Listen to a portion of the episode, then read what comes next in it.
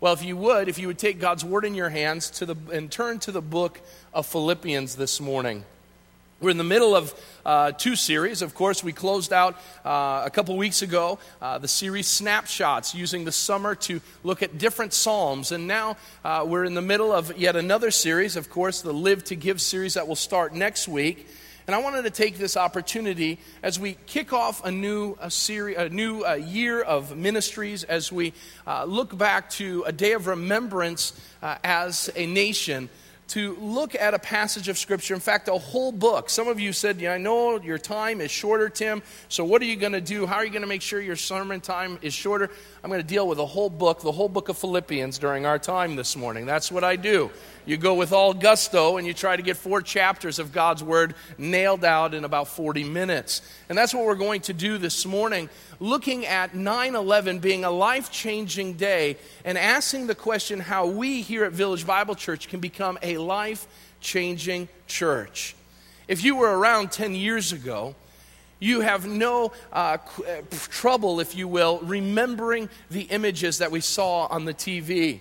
If we were to go around and ask, Where were you when you first heard about the events of 9 11? Almost instantaneously, I believe you would be able to utter the very place you were. There are very few moments in history where a group of individuals like us, yet again, even above that, a nation that would remember where they were the day at a particular moment in time that day when terrorists, more than uh, a couple, a dozen of them, boarded planes with the intent on destroying America. Understanding from communications, as we learned after the terrorist attacks happened, that the desire was is that these attacks and the uh, hitting of major landmarks in America would cause upheaval and chaos that would lead to a dismantling of everything that we knew here in America, a collapse of the economy, and that the loss of a nation, that was their desire, that was their hope. In essence, those men were hoping to destroy a country with one attack. As close as they came, they learned the resolve of, of people uh, was much stronger than that of even the great buildings and skyscrapers that we have in our cities. But in thinking about and remembering a day that brought such destruction, begs the question as Christians, as we remember the destruction that man is capable of, to ask the question what if? What if a church would get serious about their walk with Jesus Christ? And amidst a world of destruction, amidst a world of decay, amidst a world that seems to be in total disarray, that a church would get excited about Jesus Christ get excited about the calling that He's given each and every one of us to not only declare the goodness of God, but to demonstrate the love that we find in Jesus Christ to a lost world. What might happen if instead of remembering just the destruction of 9 11, that it would lead us to be a different group of Christians? A group of Christians who take seriously the cause of Christ and the building of his kingdom. Now, I know right away, many would say, That sounds great, Tim, and I'm all for it, but I'm a busy guy. And there's a lot of things that are going on. The kids are going here, the kids are going there, and, and it's, it's a busy time. That's one excuse. I can think of another that you would say, Tim, that's a great idea, but don't you know the economic upheaval that's going on? I'm just trying to keep my job, let alone trying to make a way for the gospel of Jesus Christ. For some of you, you're saying, that sounds great, Tim, but don't you know the great trouble that the world has in it? Don't you know how sinful we are as a nation? There's no turning back. There's no way that we as a church are going to stem that tide. And yet, through the book of Philippians, we see a church that is not very big, it's not very known, a church that doesn't have a lot of things going for it would be said to be advancing the gospel, even to the point that Caesar and his household would hear the gospel through their message. A little church Not much different than Village Bible Church. Philippi was a, a, city in Macedonia. It wasn't really known for all that much. The city had had a famous battle about 100 years before Paul had written these words in his letter. And so they were known for something, but, but it had happened 100 years ago. So the city wasn't all that impressive. And this group of people, this church, it wasn't a perfect church. Its founder, Paul, had been put in prison for preaching the gospel. And the only way they could correspond with him was to send messengers to receive letters from him. And this is one of the letters that Paul returns after the Philippians send a letter and a gift with one of their leaders, a man named Epaphroditus. But even in their attempt to do good, bad things happen. Epaphroditus heads into Rome to be where Paul is imprisoned. And Epaphroditus, on his visit to Paul, gets sick. The book of Philippians says in the last chapter that he's near death. And so, even a good thing that seems to be a good decision almost leads to a man's death. This is a, a troubled church in some ways. They're struggling.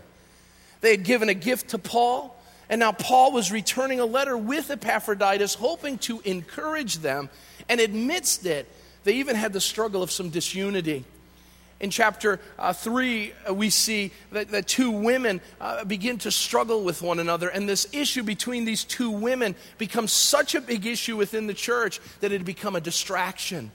So here you have a church enduring trials, enduring troubles, they'd experienced tribulation, one of their leaders had nearly died doing the ministry, and the church was struggling to stay unified because two women had caused such a big uproar that there was trouble in their midst. All of that, and yet what Paul says over and over again is that their ministry and their advancement of the gospel brought him great joy.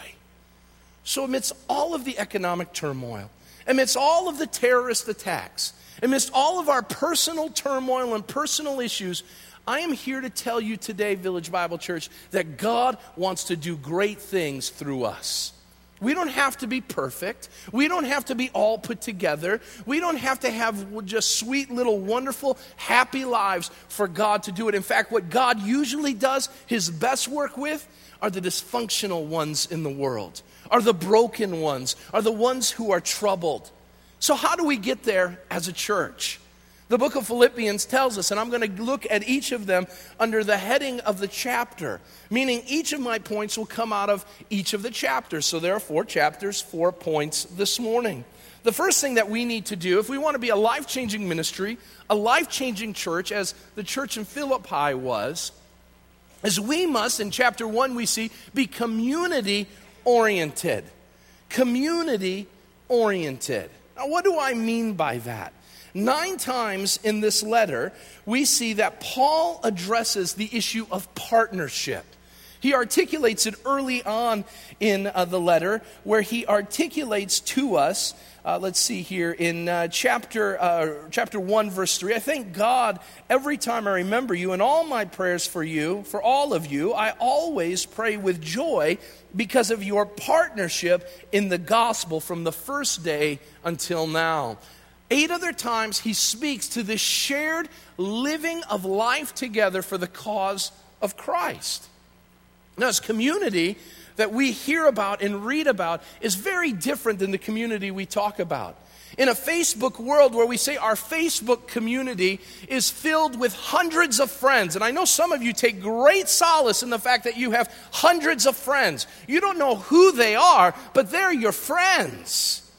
And you're able to add them, and it's wonderful when you're able to add all these new people and you say, This is my community. Let me tell you something. What Paul is not talking about when he speaks of community is Facebook.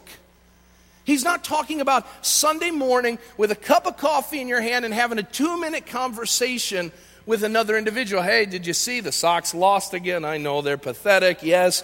And, and all of that going on. Well, how do you think the Bears are going to do? That is wonderful conversation, especially the first part of that conversation. Wonderful to talk about stuff like that, but it's not biblical community. What Paul is talking about is something that is incredibly foreign to us as Western, and especially American Christians. What he's speaking about is he's speaking to a church that he is experiencing community with, that he loved them deeply.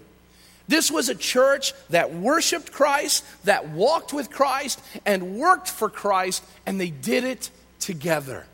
They did it with one desire to move forward as a body hands and feet and legs and arms and, and neck and, and all of the bones and all of the muscles and all of the tendons working in unison for the cause of Christ. Community. Well, where has this community gone? It was present in that first century, this partnership that Paul had. In his book, Scott Peck wrote a book called Different in the Different Drum, Community Making and Peace. The secular sociologist Scott Peck speaks of three steps to community that we need to have. The first step to having community is what he calls the chaos of the individual. What that is, is at a moment in time, each of us as individuals say, as we look to the great mass of people in this world, some 7 billion these days, and we sit there and say, who am I and how can I live and do life on my own? If I'm one of seven billion, what's my place and what's my significance? And we'll be talking about that, especially in our small groups next week, about the significance of one. And so the crisis and the chaos that comes is if we look out to the world and we say, Who am I and, and what am I going to do? And, and amidst all these people, what great significance might I have?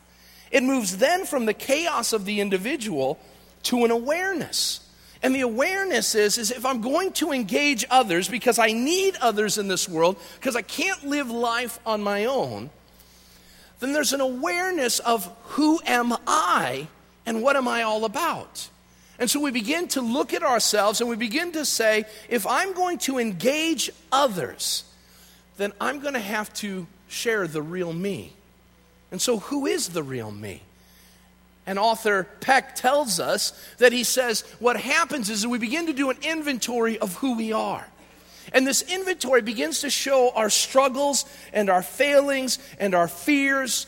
And what we're looking for is another group of people who they, in their own minds and hearts, have come to that same place as well that they have come to the point in their thinking that I too am flawed, I too am failed. And so we have this merging of two groups of people or two individuals, both recognizing their issues and their struggles, and then coming together. Now, the third is, uh, uh aspect of his um, book speaks of real community.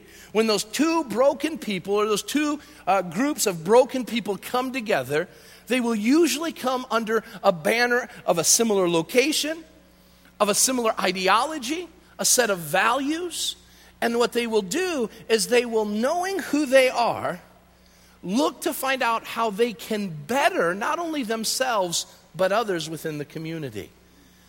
The glaring part of Scott Peck's book is that he says this is very hard to find here in America. And I say, as loud as I can at that book, it should be found in the local church. Community is where we, as sinners, know that we need relationships, that God has caused us to be, uh, to be hungering for relationships. But to hunger for a relationship with God and to be in community with God and others means we have to be aware of who we are. The Bible says we're sinners. The Bible says we're evil people. The Bible says we're selfish. The Bible says that we're going to uh, strive and to fight for the things we want. And recognizing that not only allows us to be in community with God, but community with one another. The desire then of the believer who's in community with God and recognizes I need God and I need other people in my life because I'm a rotten individual and I need help with that is to then get together with a bunch of other rotten, filthy, bad people, but who have been changed by Jesus, who are in community with Him. And it's then, no matter our social economic status, what color skin we have, whether we came to know Jesus today or a hundred years ago, that all of us can come from different locations into this one setting and we have the opportunity to experience community. But to be able to do that, we must have a right relationship with our God and we must long, and I repeat that, long to have relationship with people. And if you've ever been involved in a relationship, you recognize it takes work. Notice what Paul speaks about in this relationship. In chapter 1, he brings us the first aspect of community, and that is to put our attention to it. Notice what he says in verses 3 and 4. I thank my God every time I remember you. In all my prayers for all of you, I always pray with joy. That's a mouthful. Notice the times he says every, all, all twice there, in all my prayers for all of you, and always. The idea there in the original Greek is a continual activity. He's thinking of them all the time. He's not thinking of just the cool people of Philippi, he's thinking of all of them. He's not just thinking about them, I wonder what they're doing today, but he's remembering them in all of his prayers. Meaning, he's not just praying for them once in a blue moon, but he's praying for them all the time. One of the things that we have to recognize in our community is that if we are going to be a real family that our vision statement says that we're going to be, it is going to take time. It's going to mean a changing of our schedules. It's going to be asked to leave something that we would rather be doing so we can go and minister to the people who need us most. It involves attention. Families will never get anywhere unless we, as a biological family, are together. Likewise in the church. It takes time, it takes attention to build this community. Notice next, it involves not only attention but affection. Notice verse 7. He goes on, he says, It's right for me to feel this way about all of you, since I have you in my heart. The reason why Paul feels this way isn't because God at some point said, All right, Paul, if you're going to be an apostle, you got to keep track of, of all the people at the church of Philippi and Ephesus and Thessalonica and the other places that you've started up. No. What God had built and what the Holy Spirit had placed in Paul's heart was a real and true affection. Literally, what this means is, My heart is inclined to you. So he wanted to give his affection, not only to declare it but to show him in any way that he could his love for them. But it became difficult for him. He was in prison. He says, I'm in chains.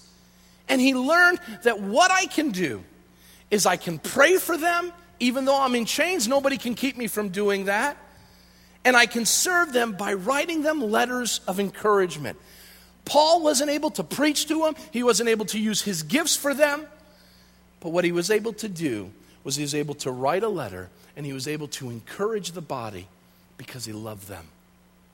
One of the ways you will know is if you are in community, is your desire to serve in the community, to serve one another, to show how much you care for the brothers and sisters that are sitting in the pews next to you. Because when we begin to put attention to being a family, and show our affection to this family, it will lead to one more thing, and that is an advancement. Notice verse 12. Now, I want you to know, brothers, that what has happened to me has really served to advance the gospel. As a result, it has become clear that throughout the whole palace guard and to everyone else that I am in chains for Christ. Because of my chains, most of the brothers in the Lord have been encouraged to speak the word of God more courageously and fearlessly. What happens is when we join into uh, a union together, in community together, what will take place in this church is the advancement of the gospel will take place. Because we will begin to articulate the goodness of being a part of the local church. One of the greatest uh, advertisements or evangelism that we do, Amanda and I, to Amanda's family is we speak about you guys. We speak about our love for our church. And over and over again, uh, especially uh, one of uh, Amanda's, uh, both of our sister in law, she's, she's uh, pretty much an agnostic or atheist. And what she'll always ask is, Who are you hanging out with? What are you doing? Because they can't find community where they're living. And are you finding it at the local health club? And I say, uh, No. You know, Amanda, are you finding it at, at, play dates in the park? And she'll say, Well, that's some of it, but where you guys always have friends. Every time we hear about you guys, you're doing this with friends and you're doing that. Where are your friends coming from? And we articulate to her our deepest and closest friendships come from within the church. And she's hungry for that. But right now, her beliefs and her ideology will keep her from it. One of the greatest evangelistic tools that you have is to articulate how much fun it is to be at church, how much fun it is to be with God's people, how the church and God's people, and, and through the word and teaching of God, that we have been changed and transformed. You start talking that way, you're going to get a crowd. You're going to get people say, Hey, I want to hear more about that. But what many times we say is, ah, you know, I was working at that bum at church. Man, he just drives me nuts. Be very careful. What Paul articulates over and over again is that of partnership. This word advancement, just for those who love to get into some of the word study, is an impressive word. This word advancement of the gospel was a military term that spoke of a group of soldiers who were given the job by the general to clear a forest so that the rest of the army could march through it to get to the battlefield. When we are a community, we knock down every tree and every obstacle that gets in the way of the gospel. And so by being unified, we are breaking down every barrier that keeps our friends and loved ones from coming to know Jesus Christ. Community is the first of a life changing church. Notice the second thing it involves being Christ centered. It involves being Christ centered. In the second chapter of our book, as we move through this book quickly, Paul focuses in on Christ. In a very famous passage of Scripture, one that we heard part of it read this morning by our worship team, one that many, if you're a believer, have heard before. And it's here that he says, if any of you have any encouragement from being united with Christ, if any comfort from his love, if any fellowship with the Spirit, if any tenderness or compassion, what he means there is if you want to in, eh, experience what it means to be productive in your Christian walk, if you want to experience the blessing that comes from your Christianity, notice what he says. You've got to be like minded. And being like minded means you've got to humble yourself and you need to get rid of selfish ambition. And you need to think of others as more important than yourself. And then he moves to one of the greatest parts of the scripture and he points to Jesus. And he says in verse 5, Your attitude should be that of Christ Jesus. We need to be like Christ. The reason why we need to be Christ centered is because Christ is our example. Write that in your outlines this morning. He is to be our example, who, being in the very nature God, did not consider equality with God something to be grasped, but made himself nothing, taking on the very nature of a servant, being made in human likeness, and being found in the appearance of a man. He humbled himself and became obedient to death, even death on a cross. What we need to understand about Christ, if we call ourselves Christ followers, is that he is our example. And look at that example. Jesus was great and he became nothing. Jesus was rich and he became poor. Jesus had all the rights to all of his prerogatives, all of his desires, all of his wishes. Everything that would make him happy, he deserved and should have gotten. And instead of that, he came to be beaten and abused. He came to put the confines of human flesh on. And he did all that so that he could seek and save that which was lost. He did that so not to be served, the Gospel of Mark says, but to serve. He would demonstrate that with his, his disciples by taking a towel and a basin and washing their feet. Now, move that to that example as Christ followers that we say we want to live out, and look at our attitudes when we come into church and in our attitudes when we engage this community. It's about me, it's about my desires and my comforts, my wants. I want this type of music. I want this type of service. It's not good enough to have the service at this time. I want it at that time. And preference upon preference upon preference. I had a conversation a couple weeks ago with a member of this church. And the question came up Tim, are you saying that preferences are bad? No, they're not bad. But when you destroy a brother and sister in your desire for those preferences to become a reality, when you're more concerned about your needs than the needs of others, then preferences go from being something benign to something very malignant. Be very careful, brothers and sisters, that in our preferences, which are who we are, we don't step on others to try to get it. Jesus didn't. Jesus said, It's all about you. It's all about coming and making a way for you. Notice the next thing about Christ centered ministry it involves exalting Jesus above all things. Notice verses 12, 9 through 12. He goes on and he says, Therefore, God exalted him to the highest place and gave him the name that is above every name, that the name of Jesus every knee should bow in heaven and on earth and under the earth, and every tongue confess that Jesus is Lord to the glory of God the Father. Amidst all of our desires and wants, the only thing that should matter, the only thing that we should care about, the only thing that can, should concern us every time we gather together is that Jesus be glorified. That's it. If you came to church for your needs to be met, then you missed out, and I don't know where you got it because it's not in the Bible. To have that kind of desire, well, I'm here because I have needs and, my needs to be met. No, the first thing that comes when we enter into this place, and quite frankly, when we uh, get up every morning, is Jesus, let you be exalted in all the earth. Outreach Magazine just recently came out, they do it every year, of the nation's largest and fastest growing churches. It's an amazing uh, set of articles talking about the size of some of these churches. Tens of thousands of people each Sunday go into these churches, millions upon millions of dollars. My, my father in law and mother in law were down in Dallas uh, just a couple weeks ago, and they went uh, by uh, Prestonwood Baptist Church a church that spent $100 million in building a structure. My father in law said it looked like it was a mall, and then I saw the mall and I saw how small the mall was compared to that church. He says it's massive. He says there's four exit lanes to get to the church off of the freeway. And he says, just tell me that the guy's halfway decent. I say, yeah, he's a good man. Jack Graham, wonderful man of the Lord. And here's the thing that we've got to be careful with.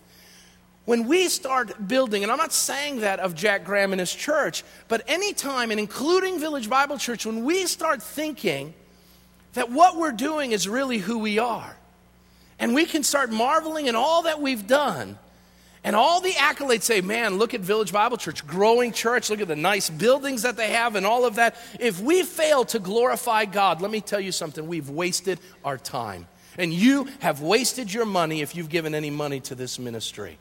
Who cares what magazines say? Who cares what the masses say? Who cares what Sugar Grove says about how great we are if we fail to exalt Jesus Christ and we are one of the nicest country clubs in Sugar Grove. That's what we are. And so we need to exalt the name of Jesus. Who cares what people say about my preaching if Jesus isn't getting standing up and saying, "Well done, young man, well done." Then I've wasted my time. We serve here at Village Bible Church an audience of one, and he's Jesus. That's who we serve, and that's who we want to honor. Notice thirdly this morning, as we build community, as we're Christ centered, then something will come as a result, and that is confident ministry. Confident ministry. Now, some of you say, Tim, confident ministry? That sounds like pride. Isn't that what we're not to be living like? Didn't Paul just say that we are to humble ourselves and in humility to think higher of others than we do ourselves? But Paul says there's good confidence and there's bad confidence. The bad confidence, he comes in, that he speaks to Paul in the Philippian church both of them being confident in the cause of Christ. This confidence enabled them to endure difficult times. But he says, be careful of the things that shouldn't bring forth your confidence. Notice what he says. He says, first of all, your resume.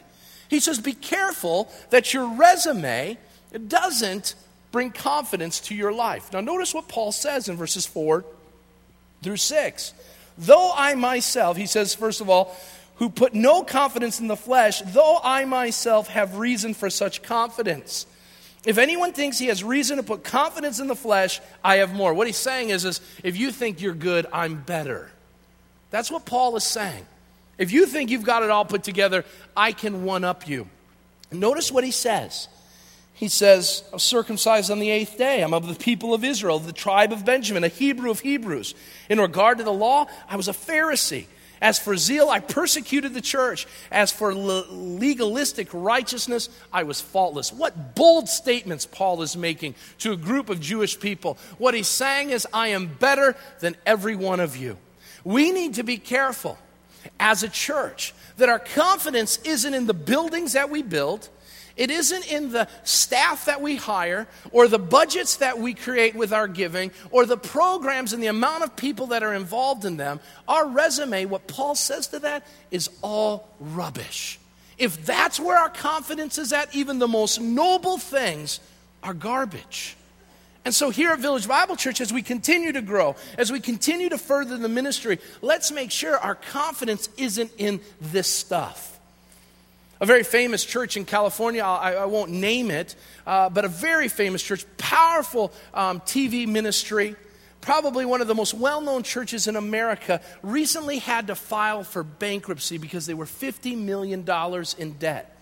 One of their masterpieces was their sanctuary, known for its architecture and its beauty. And right now, there are five organizations bidding on who is going to get it and take it from the church. Whenever we put confidence in the stuff that we've done, the Bible says, in a moment, like a vapor, they can be gone. So, where are we to put our confidence? First of all, our confidence is to be found in our Redeemer, verses 7 through 11. Paul says, Hey, it's not about what I do, but notice what he says. He says, For whatever is to my profit, I consider loss for the sake of the gospel of Christ.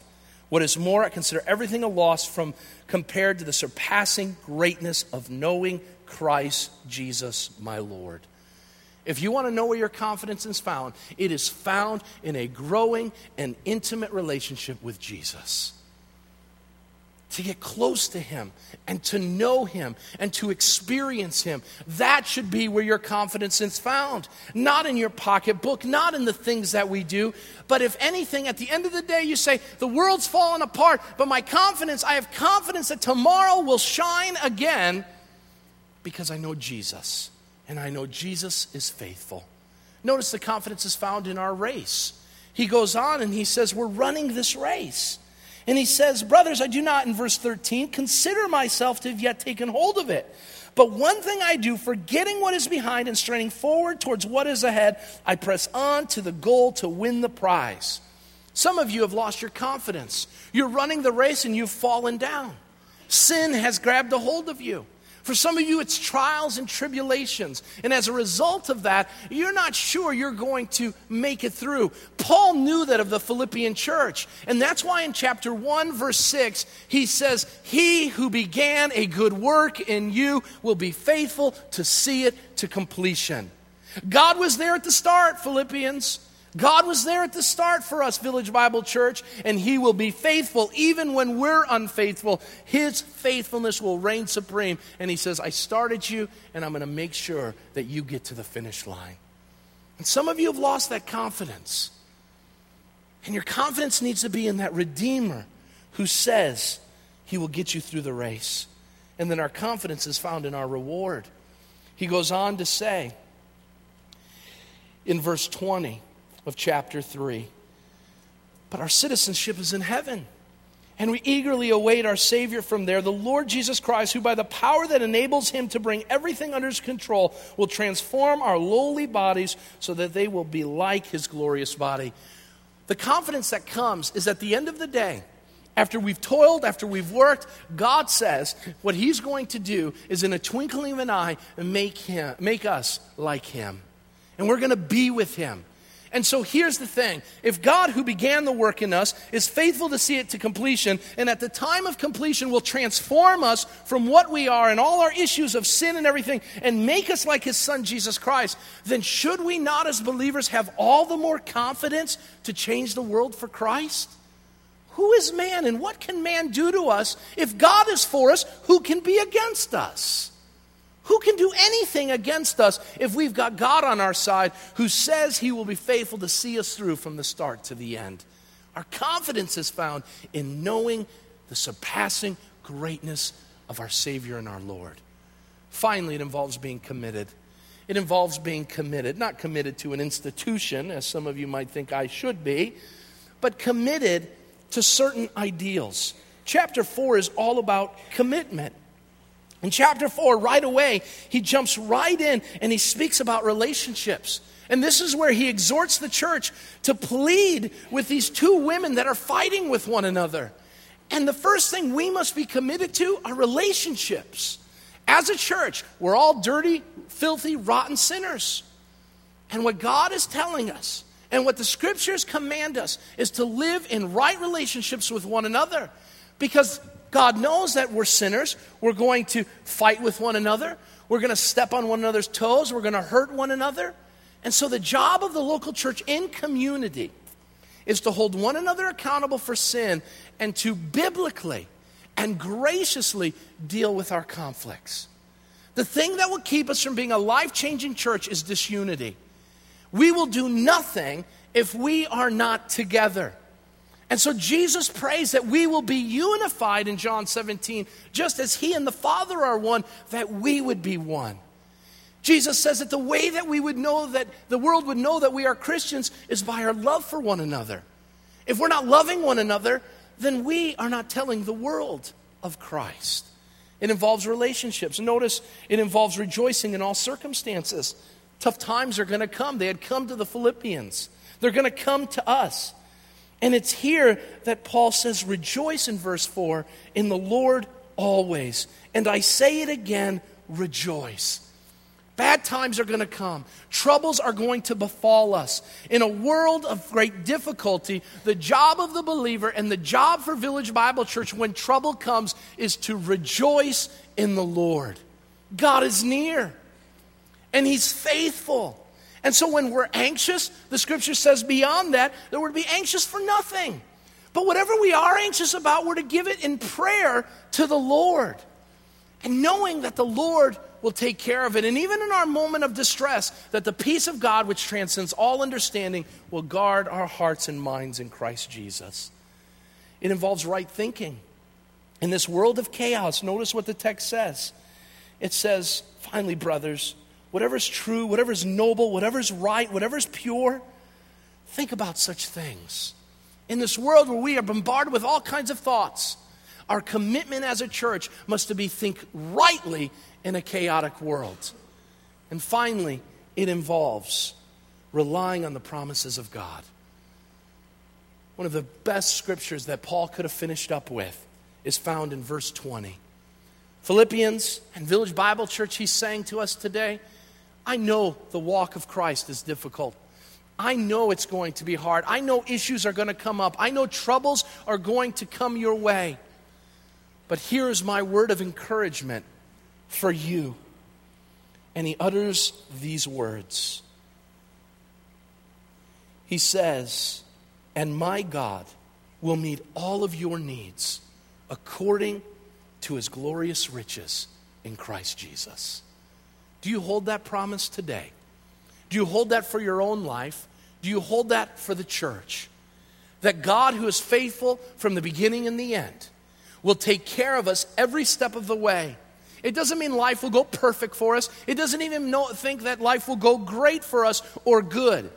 But what it means is when God sees that we have a need, when God recognizes that something uh, is needed in our lives, he says, I am there at your disposal to address that need in the moment of time that you best need it.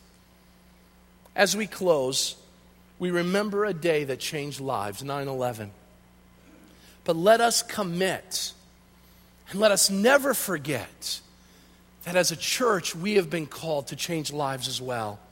Not to destroy, but to glorify Jesus and to praise his holy name. Whether we're in the nursery or in a small group or in some other activity in this church, let us never forget that it's about community. It's about being Christ centered. It's about uh, finding ourselves confident in the right things and committing ourselves to the right activities and thinking. Let's pray. Father God, we thank you for your word. And Lord, I thank you for this time. We have remembered you at your table. We have sung of your praises. We've even remembered a tragedy this morning. And Lord, amidst all that, our heart's desire is that you would be praised and glorified. So now, Lord, we leave. And it's easy for us to think through what our lives may look like going forth from this place. I pray, Lord, that they would be changed. I pray that we wouldn't just think about these good things, but that we would do them. So, Lord, as we leave this place, let us become a people who love one another. Let us become a people who center our lives on you. Let us become a people who put no confidence in the things that we do, but only in our faith and trust in you. And Lord, let us live our lives in such a way that the world will see us blameless, shining like the stars, as Paul says in Philippians 2, so that people will come to know you and that you will be glorified throughout the world. We love you and praise you for this truth. Now, Lord, give us the Spirit and His power so that we can live it. In Christ's name we pray. And all God's people said, Amen.